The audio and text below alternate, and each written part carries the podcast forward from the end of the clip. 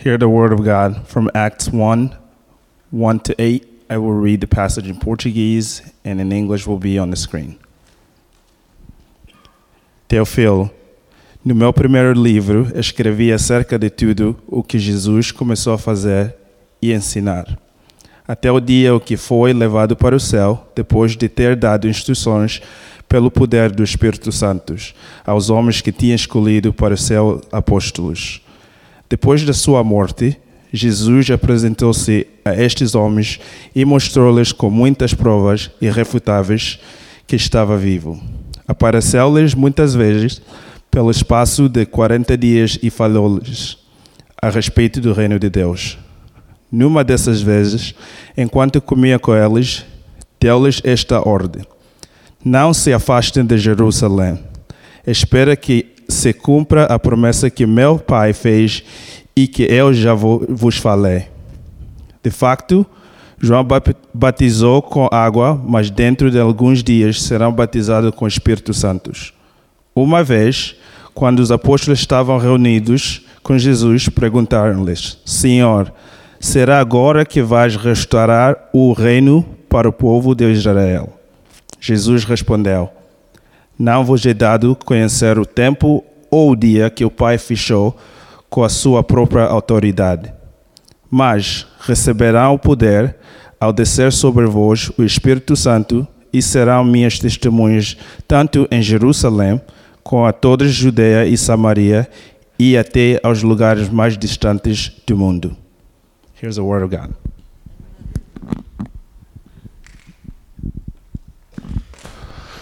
So some of you guys might be confused. You're like, wait a minute, wait a minute. We've been in John for this whole time. Why are we all of a sudden in Acts? Which actually could make sense because Acts is right after John. So you might not be confused at all. Did we finish John? I don't know. We didn't finish John. We'd actually go back to John, but this weekend was the Reach Conference, which was our missions conference at Waypoint Church. A time where we gather together and celebrate what God is doing in our midst, amongst the nations and here in our area. We celebrate, but not only celebrate, we train. This past weekend, we answered the question of the what we're doing in missions, and then the question of how we're doing it. And it's been an incredible weekend. This weekend was just so awesome, full of celebration and full of prayer, uh, a weekend full of training, and a weekend really just opening our eyes to the global vision that God has for us. Here's something I just want you to hear very clearly from me up here. This is the expectation. I just want you to get this. If you're here and you're a member at Waypoint Church, hear this over and over again. We believe there is no bench here. Let me say that again. We believe there's no bench. Back in the day, I loved the, the Bulls that had Jordan, Pippen, Rodman, all those guys. Those were like my team. I loved it. When they first signed Dennis Rodman to the team, he was a crazy guy. You know, just they don't know like is he gonna be weird? Is he gonna bite people? They don't know anything. He was just a weird guy, but he was such a good basketball player. So what happened was every single time, every team Dennis Rodman would sign with, his best friend would get signed by that team which is the coolest gig. His best friend would get signed to play. He was the guy's kind of like, keep Dennis Rodman in check. You just sit on the bench. You'll never do anything. You get to wear the jersey, but you're never going to play. And if we win a championship, you get a ring. And you know what I thought when I was a kid? I was like, that's the best job ever.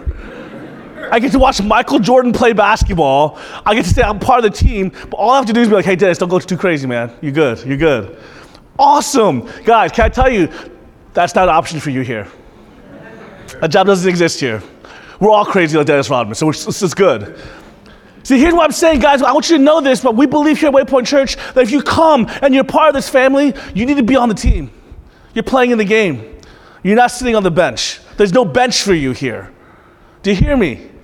Do you get what that means? It means that every member is a missionary. It means every member is a sent one. It means every member has a purpose. Every member is sent to the places and to the people God has called them to go. You're part of the mission of God. Do you hear that? That's what this weekend was about. What are we supposed to do with that? Well, okay, we're set. Okay, where do we go? How do we do this? What are we accomplishing? And it's incredible to hear. Guys, I wish you guys could have been there. Those of you who missed it, I wish you could have heard the stories of what God's doing in Gambia and the stories that God's doing through our international students or through our cross cultural intentional living or through Spring Forth and through all the ministry that God's called and brought together, birthed out of here. But here's what we're going to do. For those of you who missed it, For the month of May, we're going to call it Mission May. I love alliteration. So Mission May works out. And during our prayer time, we're going to highlight one of those areas that we talked about during the missions conference. So like today we had foster care. So thank you, Megan, again for sharing about foster. Every month you get to hear about ways to get involved, ways to say, okay, Lawrence, you say no bench. I don't know what that means. I'm going to tell you. You get to get plugged in. Every Sunday we'll come up tell you another way to get plugged in. Another way to get involved in the service and the ministry of the church here. So you can't say, all right, Lawrence, no bench, but I don't know what to do. We're telling you what to do. We're going to try to make it as easy as possible. No excuses, right? You guys hear me on this one? Because, guys, here's the deal. The reason we're so passionate about this is that we don't believe God just loved us enough to just save us and rescue us. We believe that God loved us so much that He not only saves us, rescues us, He gives us purpose. He calls us to something greater than we can just than just living on this earth, eat, drinking, and being merry. Do you get that? So here's what we're going to do. Every time we hear about one of these opportunities, every time we hear on Sunday morning, or every time in church, I want us to do three things. One, I want us to celebrate. Celebrate the fact that God is doing something, and we praise Him for it. Two, I want you to pray for these ministries.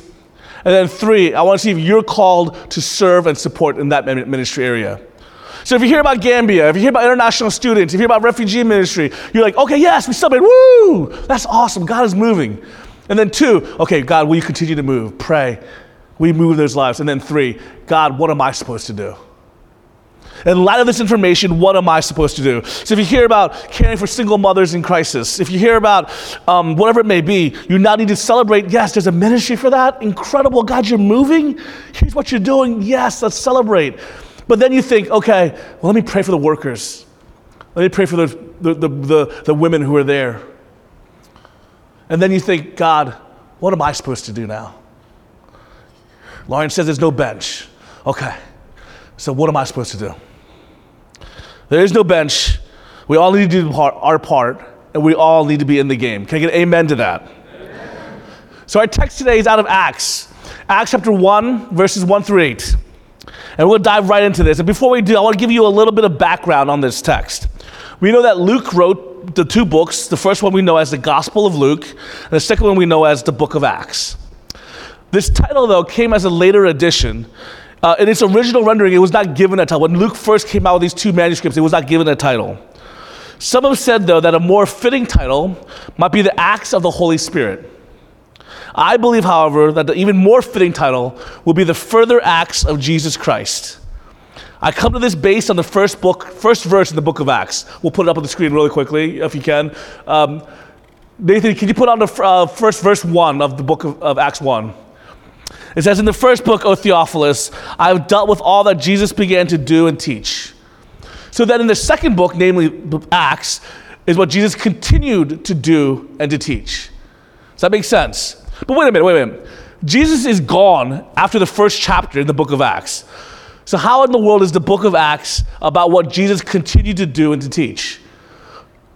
Doesn't really make sense, right? Like, it's like this is a continuation of what Jesus continued to do, but he's gone in the first chapter, so it's not really about Jesus, is it? It is what Jesus did and taught through his disciples. It is a continued work of Jesus that didn't stop with his ascension and that didn't end with the apostles either. It is our continued work, it is our common mission. It's the legacy set before us. See, what happened in the book of Acts, he, uh, Luke called the first book, he said, This is the start of the work of Jesus. And this book of Acts is a continuation, even though Jesus is gone in the first chapter. Guys, I don't want you to miss that. I think there's something so powerful about that. There's a work of Jesus that is being continued, that is being fulfilled, that is being accomplished by people that is not Jesus people named Peter and Paul, but now people named Joy and James and Bree and Megan. I don't, want to, I don't want you to miss out that when we say there is a purpose for you, that when we say there is no bench, what we're saying is you're actually doing the work of Jesus. The work that He started and He began.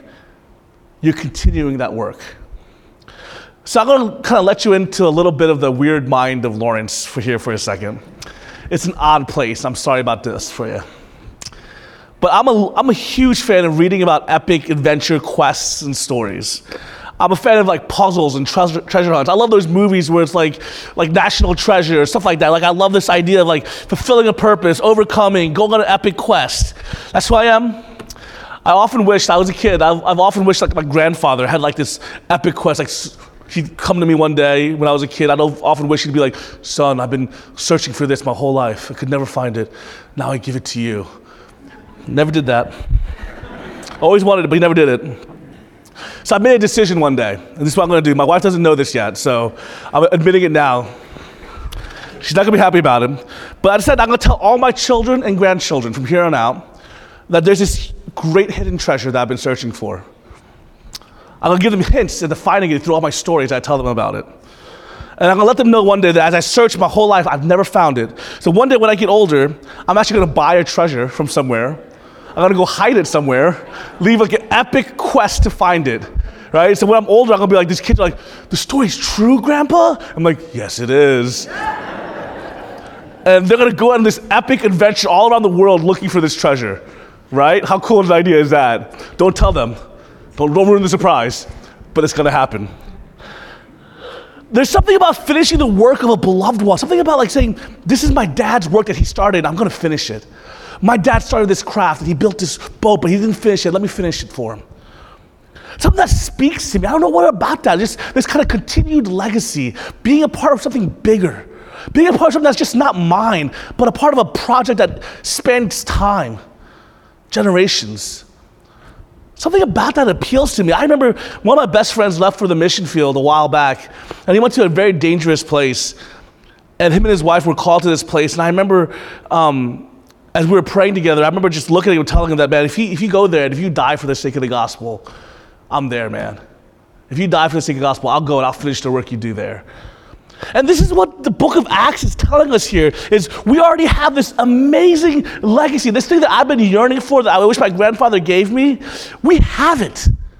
We have this amazing legacy, this amazing mission, this project before us with the greatest of rewards. The unfinished task given to us by our Lord Jesus. It's an epic adventure. It's incredible pur- purpose. Jesus Himself, our Lord and Savior, is saying to you, calling you to finish the work that He started. He's leaving it in your hands. What are you doing with it? Colossians 1:24 says this, "Now I rejoice in my sufferings for your sake, and in my flesh I am filling up what is lacking in Christ's afflictions for the sake of his body, that is the church." In other words, what Paul is saying is, I rejoice in my sufferings. I rejoice when I suffer, doing what I'm called to do, because when, I'm, when, I'm, when I do that, when I suffer, when I do what God's called me to do, I fulfill what was lacking, what was missing, what was not completed in what Christ did. Guys, you hear this epic adventure purpose that's set before you. That the calling before you is to do this mission. And this mission is something that Jesus himself has started. He says, advancing kingdom. He started the kingdom. He was the guy that announced, he was the conquering soldier that came in and says, Here's the kingdom of God. I've established it. It is started. It is here. But my, I'm not done yet. That kingdom needs to advance. It needs to go forth. Will you be the knights that take it forward? I mean, think about that mission. Think about the privilege. Think about the honor that's placed upon you. That's the quest that my grandfather should have given me. That's the quest we need to be giving our children. Can I tell you something? The quest that we give our children, I'm just gonna be honest and real with you, and this is so in, in my heart too, is that our quest that we give our children is be really successful and make a lot of money. Am I right? That's the quest we put our children on. What about the quest of advancing his kingdom? What about we tell our children, what we fill their eyes, what we fill their heart, what we fill their minds with that mission instead? Oftentimes, the quest that we give our children is behave and be good and be polite and don't cause a scene. What if the quest we give our children is, hey, advance the kingdom, share the gospel? Do you hear that? That's the purpose of the king. That's what he's called us to do. And that's worth following. And that gives us dignity and importance and worth. In the first part of this, uh, of this book of Acts, verses 1 through 3, In the first verse, verse, we see that Jesus taught the people the truth about who he is. He showed himself to be alive and shared about the kingdom. In other words, guys, I want you to hear this. Jesus shared the gospel. It says in the first book, Theophilus, I've dealt with all that Jesus began to do and teach. Until the day when he was taken up, after he had given commands to the Holy Spirit, to the apostles whom he had chosen. He presented himself alive to them after his suffering by many proofs, appearing to them during 40 days and speaking about the kingdom of God. We see that, in other words, Jesus is here sharing the truth about the good news of the gospel that he is risen, that the kingdom is here, that he, through his suffering, accomplished so everything that we need. We must see that in fulfilling the work of Christ, it is the gospel first that needs to be shared. There's only one true, pure gospel of Jesus Christ. We must keep it that way. So, what is the gospel? What is the good news that we're called to share? Tim Keller says it like this Through the person and work of Jesus Christ, God fully accomplishes salvation for us, rescuing us from judgment for sin into fellowship with Him, and then restores the creation in which we can enjoy our new life together with Him forever. I'll say that again. Through the person and work of Jesus Christ, God fully accomplishes salvation for us, rescuing us from the judgment for sin into fellowship with Him and then restores the creation in which we can enjoy our new life together with Him forever. A little confusing, so I'm gonna break it down a little simpler for you.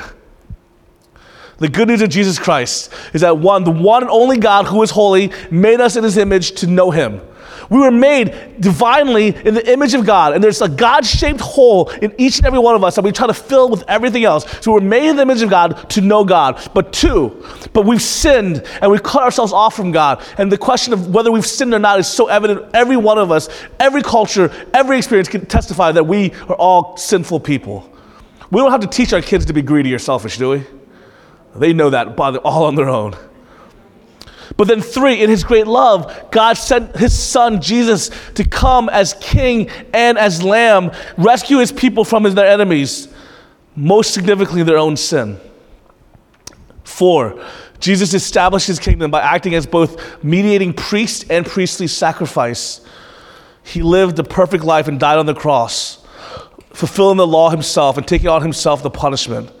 But that he rose again from the dead showing that God accepted his sacrifice and that God's wrath against us has been completed.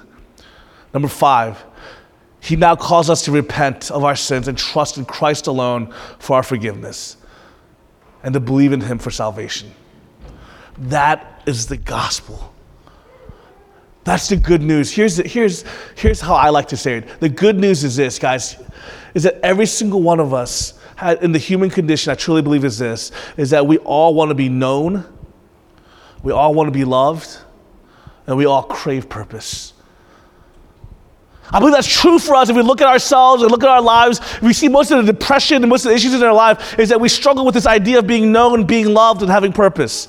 We want to be known, but the reality is, if you know me, um, I'm afraid that you're not going to like me.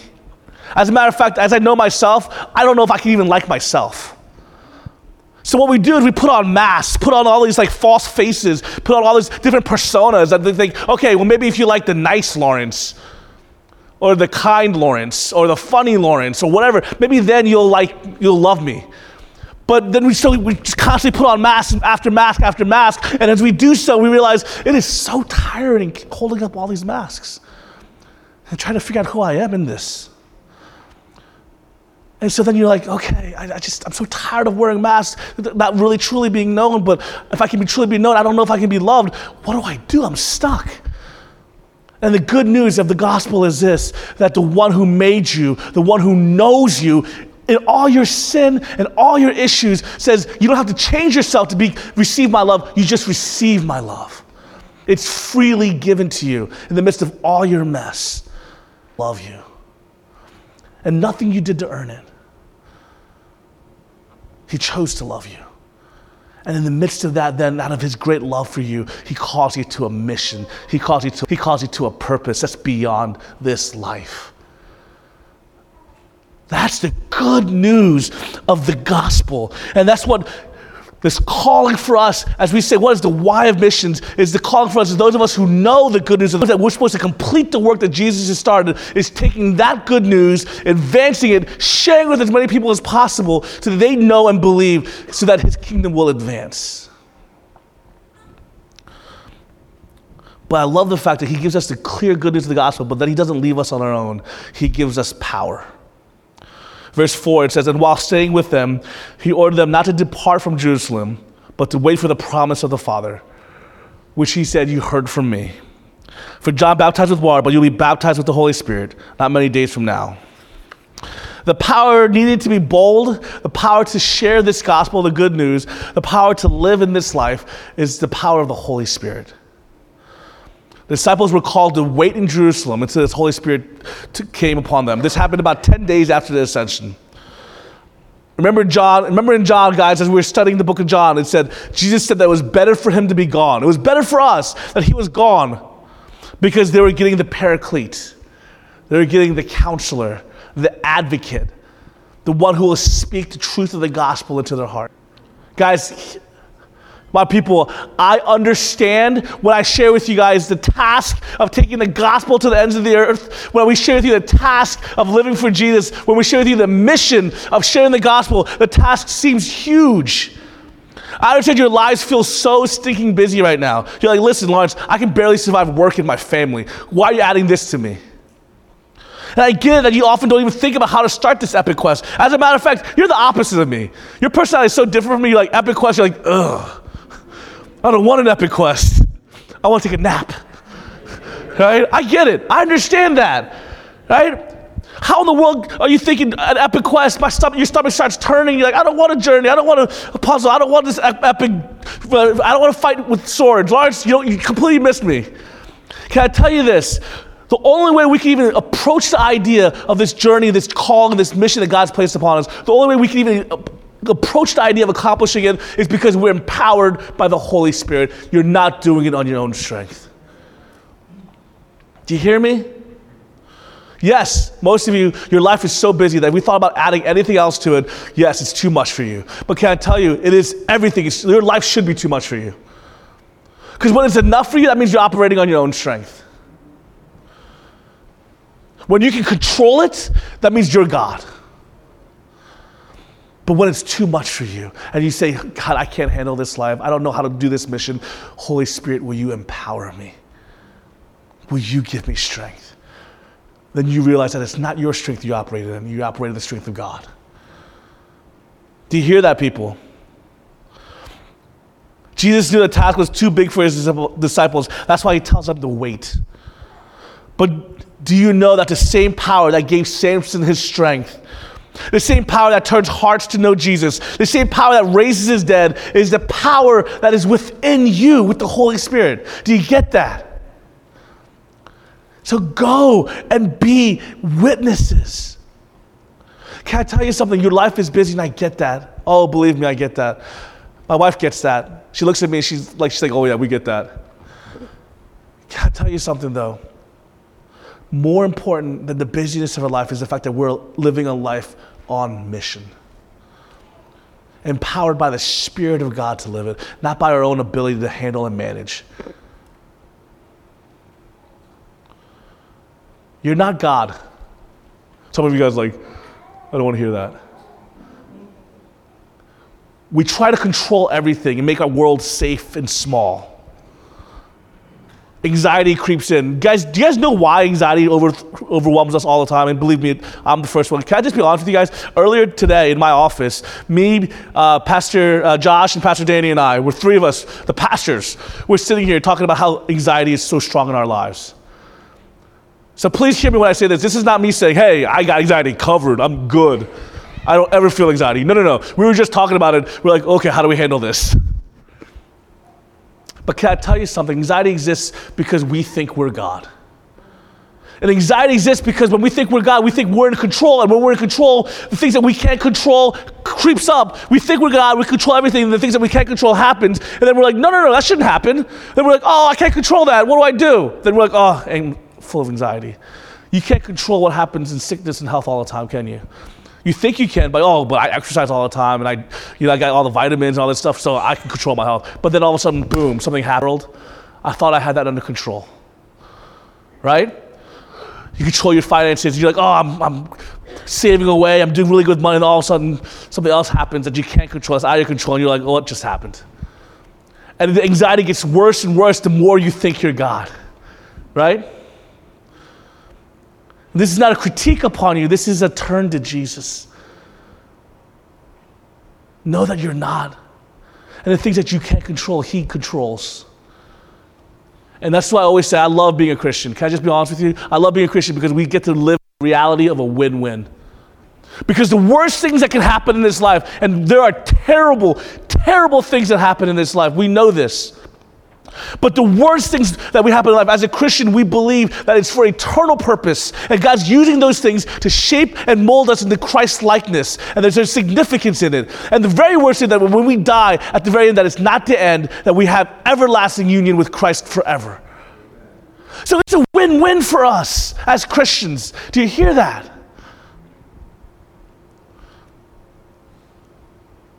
The power of the Spirit to speak that truth into us is how we can face the difficulties of our day and move forward on the mission. Amen?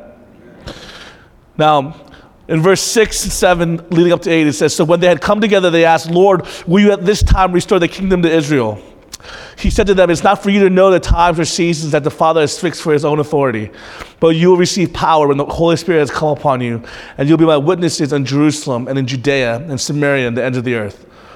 Now, I love it. If one thing the disciples could not get straight was what Jesus meant by when he talked about the kingdom of God, uh, they just could not get it. They were so hopelessly confused all the time. Lord, they said, Will you restore the kingdom of Israel? That's what they asked. Page just got stuck. They had such a misunderstanding what the type of kingdom of God was talking about. One, they were looking for a political kingdom. Notice the word restore. The real issue here is that the disciples were still thinking that God was going to restore Israel back to global superpower. They thought God's plan was to have Jesus come in and be like like David was uh, conquering the Philistine army and say, look how powerful of a kingdom we have again. That's what they were waiting for. They were waiting for Israel to become the new Rome. That's what they were looking for. Or two, they were looking for an ethnically restricted kingdom. Notice they did not ask, are you going to restore the kingdom? But are you going to restore the kingdom to Israel? Literally restore the kingdoms to the Jews. They're not forbidding Gentiles to come, but they would have to come through their kingdom. But they misunderstood God's kingdom is not a kingdom of Israel, but a kingdom of God, one in which all people come and are accepted through the blood of Jesus. Three, they were looking for a geographically restricted kingdom. Here again, Gentiles are welcome to come to Jerusalem anytime they want to.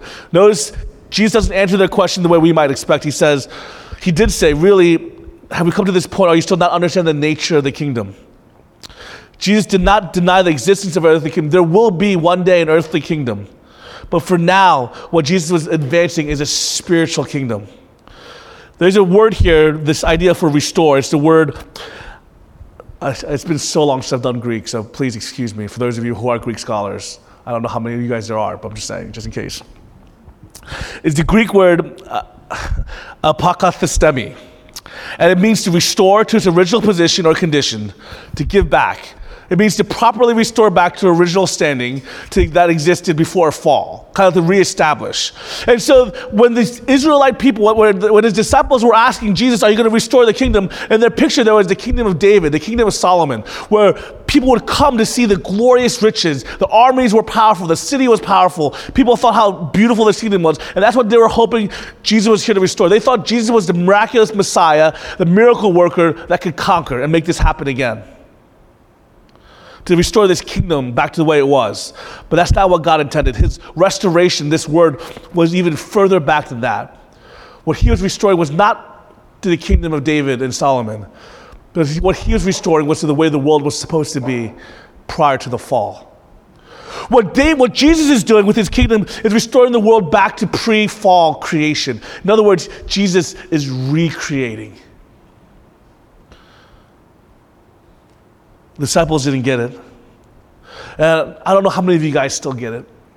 See, here's the mission that we're a part of. We're not just a part of, of restoring a political kingdom. We're not just a part, of, when we say the kingdom of God, we're not just a part of just saying, hey, people, here's Jesus, yay. What we're part of doing is we're helping Jesus reweave creation. Do you get that? We're helping Jesus, we're a part of the work of Jesus' mission to us that says, guys, what went wrong in the fall? Let's recreate to make beautiful again. I think that's so incredible to me. He, we're helping Jesus make all things new as we advance his kingdom, as we work in that. You guys, I've heard, you've heard me say this before, but if you look at the, the nature of Jesus' miracles, I'm going to ask a question. Why do you think Jesus performed the miracles he performed? Anybody? I can't hear a word you're saying, but I'm just going to nod my head. I said point for himself and his already understood the things before as were perfect and the things to come. That's exactly the right answer, but I'm going to go with somebody with the wrong answer first. I'm just kidding. you see, a lot of people's typical first answer is why did Jesus perform miracles? To show that Jesus is powerful, right? But can I be honest with you guys? If I was going to show, like, I have the ability to perform miracles, and I'm going to show you how powerful I am, more than likely it's not going to be turning water into wine. It's not going to be healing some blind person or healing some lame people or whatever. More than likely to show you how powerful I am, I might lift up a mountain. You know, I might like fly through the air and like cause fireworks to come flying everywhere and just like juggling buildings in my hands. That's kind of what, what I would do. That's just me. I would be a terrible superhero. Uh, if I was a superhero, I'd, be, I'd use my power for way just too much fun and it'd be bad. But that's what I would do. But that's not what Jesus did.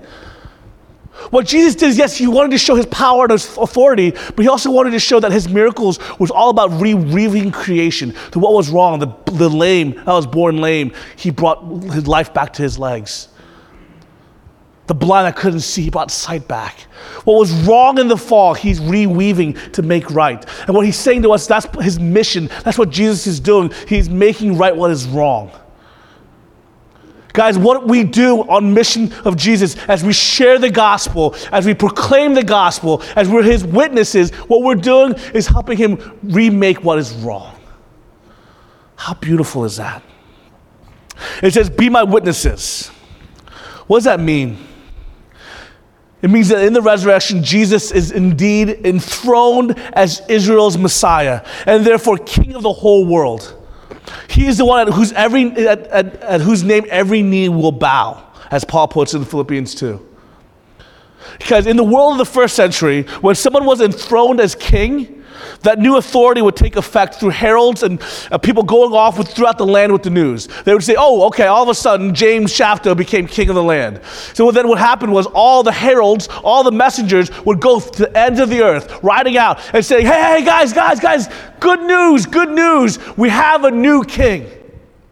And that was proclaimed as good news because in the ancient world, anarchy was seen as worse than authoritative government. So the heralds or messengers would go to the furthest reaches of the land to announce the new king and demand allegiance from the grateful subjects. Now, I love this. The Greek word that they've been shouting out as heralds is the word evangelion.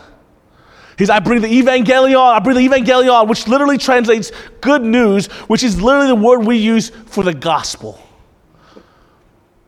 So, what would happen as heralds then they were sent forth to say, guys, tell the ends of the earth that you have the good news that the king is on his throne and the king brings justice. The king is making all that was wrong, he's making it right. All you guys who've been stolen from and robbed from, all that you've been hurt, all the tears that you shed, he's gonna make right.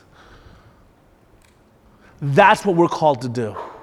That's the message here when this word says be witnesses. We're to be heralds. Our purpose, can I tell you this? Hear me very clearly on this, okay? Your purpose in this life, if you're a follower of Jesus, if you're a follower of Jesus, if you know who Jesus is, you believe in the gospel, you've accepted that you're a follower of Jesus, your purpose in this life is to be a herald. That's your purpose. Is to glorify him in the way he's called you to glorify him and to be a herald. That's your first job, your first identity. Do you hear that? Not a father, not a husband, not a wife, not a doctor, not a lawyer, not a teacher, not a social worker. All that stuff comes underneath it. But the first job that you have is you're to be a herald. You're to tell the world that Jesus is enthroned. He is king. He is king. It is good news. It is good news because what is wrong, he's making right. It is good news because no longer do you have to earn salvation. No longer do you have to wear masks. No longer do you have to wear masks to be loved. No longer do you have to try to hide who you are or to, or to not realize that you can be loved. No longer are you purposeless, aimless, walking around this world, but you're known, you are loved, you have purpose, and He's making all things new. This is why we do missions, because that's who we're called to be heralds, fulfilling the legacy of Jesus. Amen? Let's pray. Heavenly Father, we thank you for the calling upon us, your passionate love for us, the work of Jesus. Thank you that he is enthroned as king and you called us to be heralds. May we be heralds for him in Jesus' name. Amen.